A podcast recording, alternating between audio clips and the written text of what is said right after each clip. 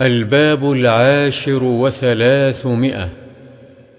باب كراهية الخصومة في المسجد ورفع الصوت فيه ونشد الضالة والبيع والشراء والإجارة ونحوها من المعاملات.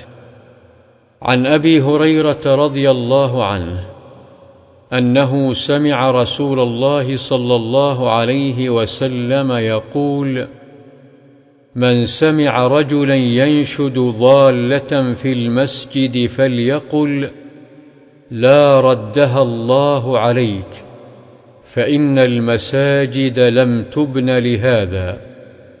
رواه مسلم.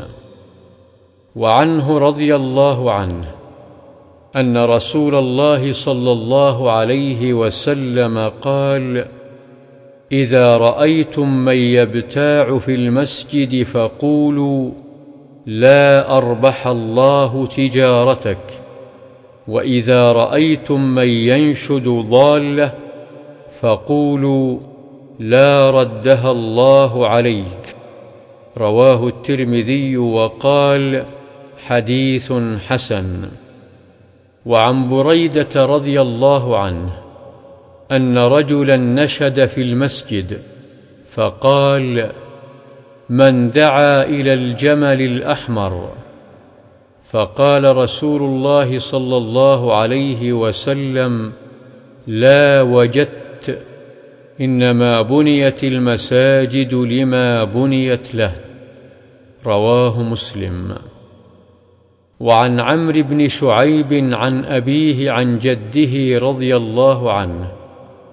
أن رسول الله صلى الله عليه وسلم نهى عن الشراء والبيع في المسجد وأن تنشد فيه ضالة أو ينشد فيه شعر.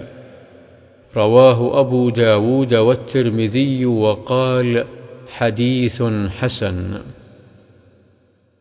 وعن السائب بن يزيد الصحابي رضي الله عنه قال كنت في المسجد فحصبني رجل فنظرت فإذا عمر بن الخطاب رضي الله عنه فقال اذهب فأتني بهذين فجئته بهما فقال من أين أنتما؟